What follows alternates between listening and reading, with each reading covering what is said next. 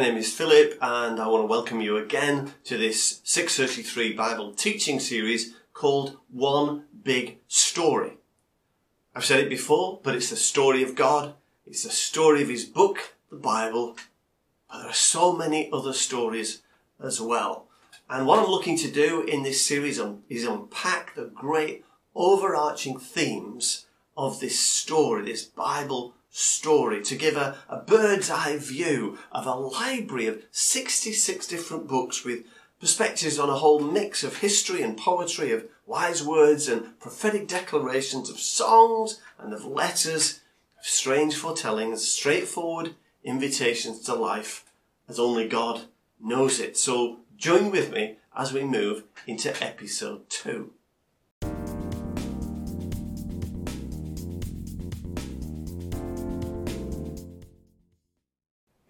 Consider God to be the author of the Bible, and Christians do, then he's also its main character, its key character, of course. So, does that make the Bible God's autobiography? He's written it himself, after all. Well, it's a lot more than simply his autobiography. It's a, it's a great resource for our lives, your life and my life as well. Apostle Paul writes these words to a young man called Timothy and he reminds him all scripture is God breathed and is useful for teaching, rebuking, correcting and training in righteousness 2 Timothy 3:16. Now certainly just like God first spoke into creation in Genesis chapter 1 we read about that so in a very real sense God breathed his words into people's lives into their hearts and minds, who then wrote down what we today call the Bible. Those people, of course, weren't writing simply robotically. It wasn't automatic writing. Their personalities shine through all of their writings. But nevertheless, it remains God's Word. So I want to encourage you through this series to read the Bible to start if you haven't started yet, and to, or to refresh your reading if you're already a reader and a studier of the Bible. There is always more to discover. Of course, whatever happens through God's great story, there are many other people involved as well, and whole lifetimes of experiences that people go through. And many of those people's lives we will discover as we read through the Bible, and we'll mention many of them as we go through ourselves in this series. So watch as you read the Bible, watch how God remains the key character who interacts with people. He guides them through the challenges of life. He draws them close to himself if they'll respond to him. And he rebukes people who turn from him and judges those who sin against him. And yet, we discover he loves them all and he longs for a relationship with them. So, first of all, let's consider just how God is first defined in his book. And we're going to look at two books, one in the Old Testament, one in the New Testament. From the Old Testament first, in Exodus chapter 3, verse 13, Moses said to God, so the context is the people of Israel in Egypt, in slavery. Moses has been born, he's grown up, and he's been called by God to go to Pharaoh with that famous message, let my people go. Moses said to God, Suppose I go to the Israelites and say to them, The God of your fathers has sent me to you, and they ask me, What is his name? Then what shall I tell them? God said to Moses, I am who I am. This is what you're to say to the Israelites. I am has sent me to you. I am is a really important expression in the Bible.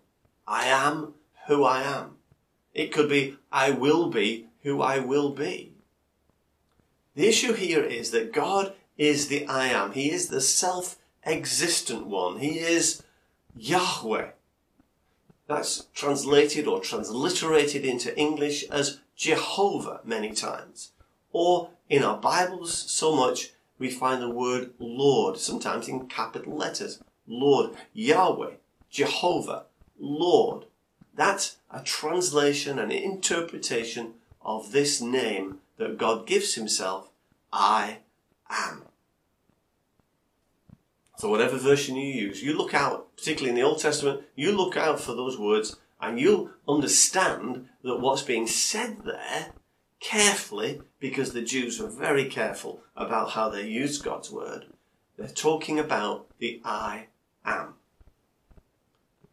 The one who has always existed, the one who exists within himself and has everything that he needs for the whole of life and eternity. In the New Testament, in John's letter, we read this. In 1 John 4 and verse 8, we read this Whoever does not love does not know God, because God is love. And so we know, he goes on in verse 16 of the same chapter, and so we know and rely on the love God has for us. God is love.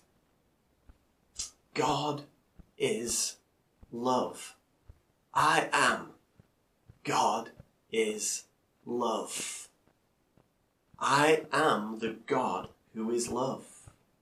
God is showing us this in these, these words, in these, in these verses. You see, I am means, amongst other things, that he is fully involved in his creation, fully involved in his world, fully involved in the lives of the people he created. And the God who is love means that his primary attitude towards those people and towards that creation and everything, in fact, that he has created, his attitude is a loving one. He has a loving attitude towards you and me today. Whatever position we're in, whatever state we're in, whether we're close to God or whether we're far, far away from Him, He loves us. So, whatever we read in the Bible, we must read with these two key thoughts actively in our minds. That God is the I am, the self existent one, and that He is love. Now, question Am I being too selective just using these two verses? Is there more to it? Yes, of course, there is more to it. But I don't think I'm being too selective when I say that God's primary attitude towards us is one of love. He has many other things, as we shall discuss in a moment, but uh, and we won't discuss them all, but we'll discuss some of them. But you read in the Psalms many times about the steadfast love or the loving kindness of the Lord, the steadfast love that never ceases. We read. We read in Jeremiah, one of the prophets, I've loved you, God says, with an everlasting love. See, wherever you read in the Bible, you discover God loves. Look in, in the, the history books like Samuel, for example, and you discover that God loved David. And, and so God is love. I am the God who is love. Yes, there are many other aspects to God's dealings with his people, but he's always amongst them and his desire is to express his love to them and to do them good. Listen to again God speaking to Moses in Exodus 34. He passed in front of Moses proclaiming, The Lord, the Lord. That's Yahweh, the I am.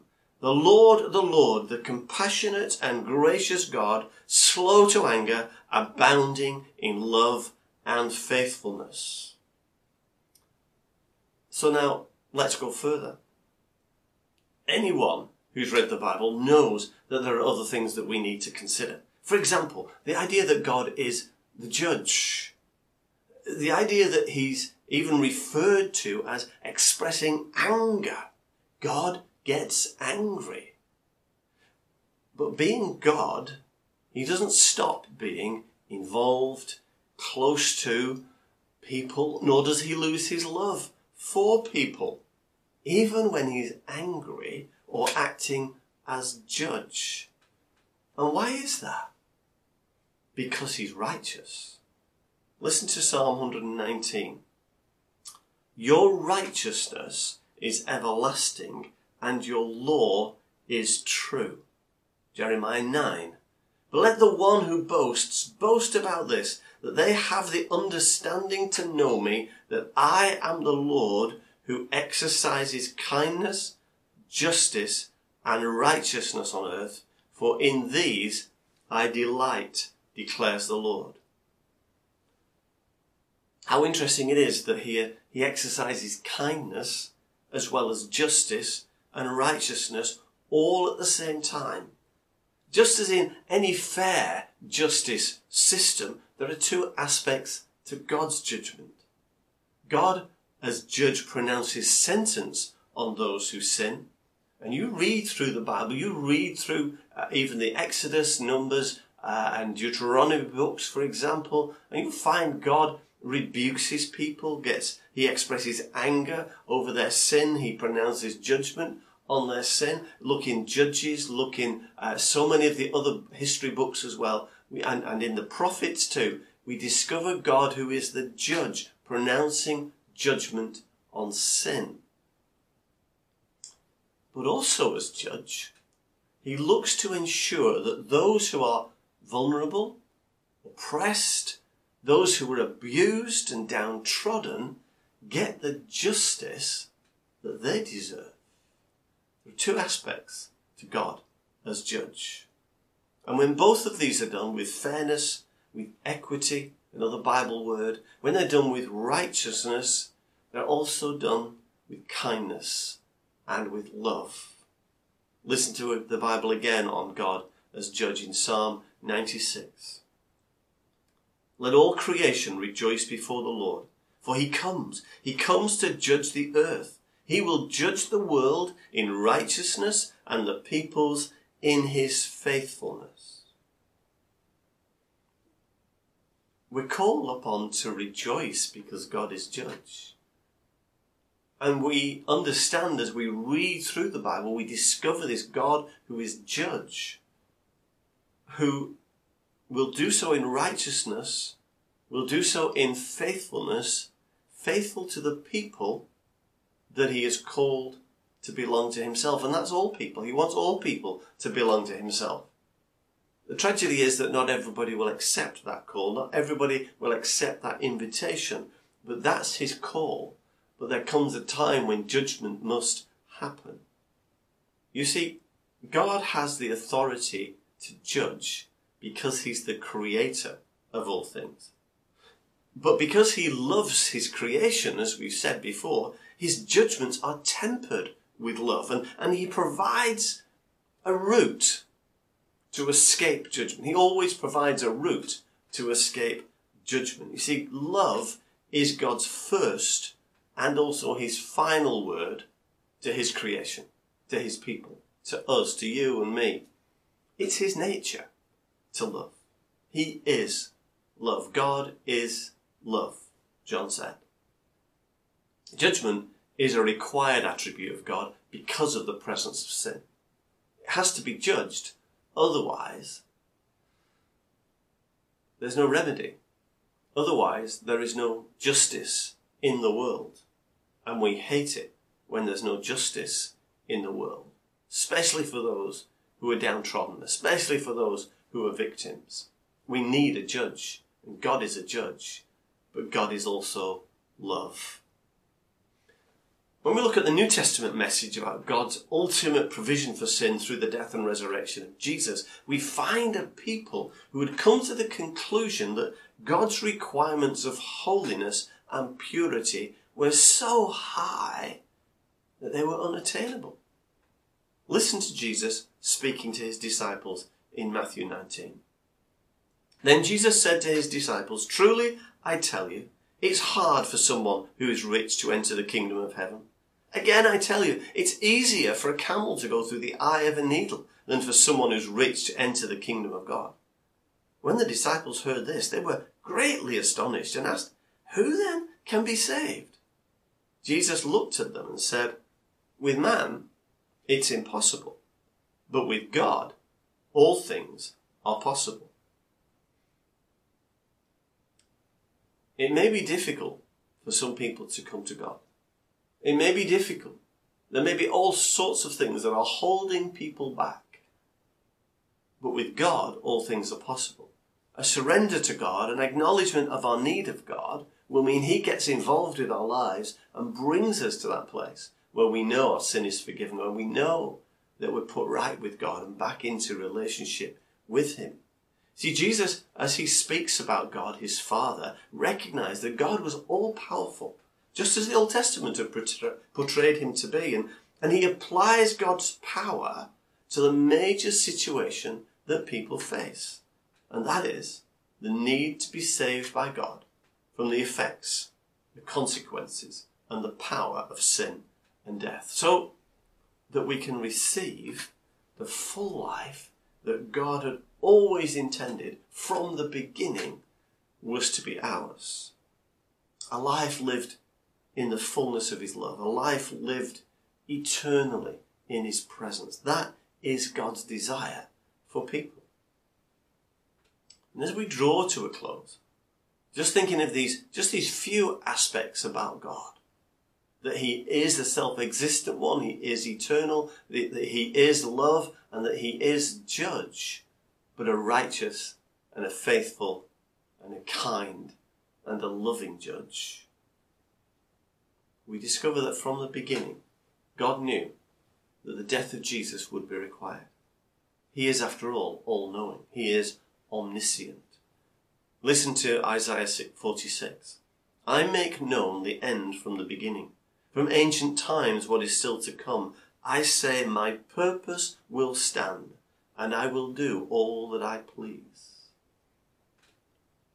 We perhaps hear those words, I will do all that I please. Some versions put it like this God will do everything that He wants to do. And the problem that we would have with that is, is if we have a fickle God. But we don't, we have a faithful God. And He says, My purpose will stand. What is that purpose? Is to have a people for Himself, holy and pure and righteous because God is holy, pure, and righteous, and He loves us. He loves people. God's purpose from the beginning was to have a relationship with the likes of you and me, to love us, to be present with us, and for us to be with Him forever. And when Adam and Eve rebelled, God had to find a new way to make it happen.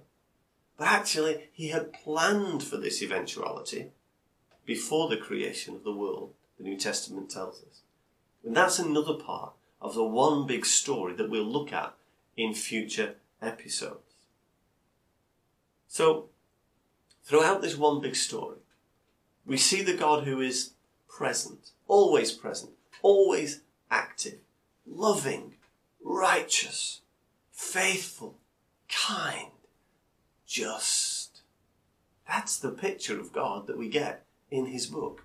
Wherever you look, you will find some aspect of those attributes, those characteristics that I've listed there.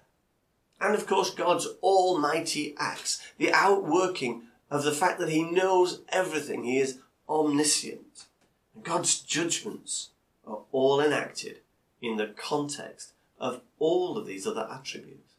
He judges whilst He is present. He doesn't remove Himself from pain and the suffering and the sin of his people. He, he, he judges whilst loving. He judges righteously and fairly. He judges faithfully because he's faithful to us and wants to bring us out from where we are into the fullness that he has for us. And this is the picture of God that we get throughout the Bible. And to understand the one big story of God we have to get that shown to us. We have to see this kind of God in the scriptures. And, and the, the snippets that we get of different characters, the people through the Bible, uh, all with their issues in their lives and their struggles and their pain. But we see in all of that who He is for them. Just what they need Him to be in the moment. That is our God. And today, today, if you receive Him into your life, or if you receive Him afresh into your heart and life, He will be to you all that you need in every situation that you face in life the good, the bad, the happy, the sad. He will be the God you need. because He is all of these things. He's love. He's the present God, the ever present God, the loving God, the kind, generous, righteous, fair, faithful, consistent, present God. So let's invite Him afresh to be the God that He needs to be for us, for you and for me today. Let's pray together. Oh, Father God, we, we thank you for who you are. We thank you for the pictures that we get of you in the scriptures. We thank you for the way we see you interacting with the people of the, of the Bible. How you are constantly loving them and drawing them to yourself, even when they sin. How even when you judge people, even when you have to rebuke people, you do it because you want them to turn back to you. Father God, thank you for your faithfulness. Thank you for your kindness that draws us close. Thank you for your love. Thank you for your righteousness and your desire to grant to us your righteousness for our lives too. Father, we thank you for this wonderful picture that your book, the Bible, gives us of who you are. From the very beginning of the book right to the end. From Genesis to Revelation, remembering you are the beginning and the end, the Alpha and the Omega, always, always with us to bless us. Thank you, Father. May we know you more. May we draw closer to you in our lives. And may we experience all of your goodness working itself out in our lives, in our thinking, in our hearts, in our emotions, in our living, in our speaking, in the way that we behave, in all that we are. Father God, be very present, we pray. In Jesus' name. Amen. Thanks for so much for joining me on this episode of One Big Story. The next episode will be available on the 1st of next month when our theme will be people. We'll be looking at some of the people of the Bible, the different characters. Not all of them, are too many. It's a cast of thousands. But we're going to look at some people next time and discover just who they were and the lives that they lived and, and how they got to know God. Remember, you can connect with me on 633.co.uk. You can register there for email updates whenever an episode goes live, or you can like and follow on Facebook or Twitter. You can subscribe to the video on YouTube. All the information is coming on the next screen if you're watching the video, or is in the description if you're listening to an audio podcast. Uh, and from me, Philip, do stay in Matthew 6:33. Seek first the kingdom of God and his righteousness, and everything else you need will be added into your life when you need it. So this is Philip. God bless you. Until next time, I say goodbye. Look forward to seeing you again.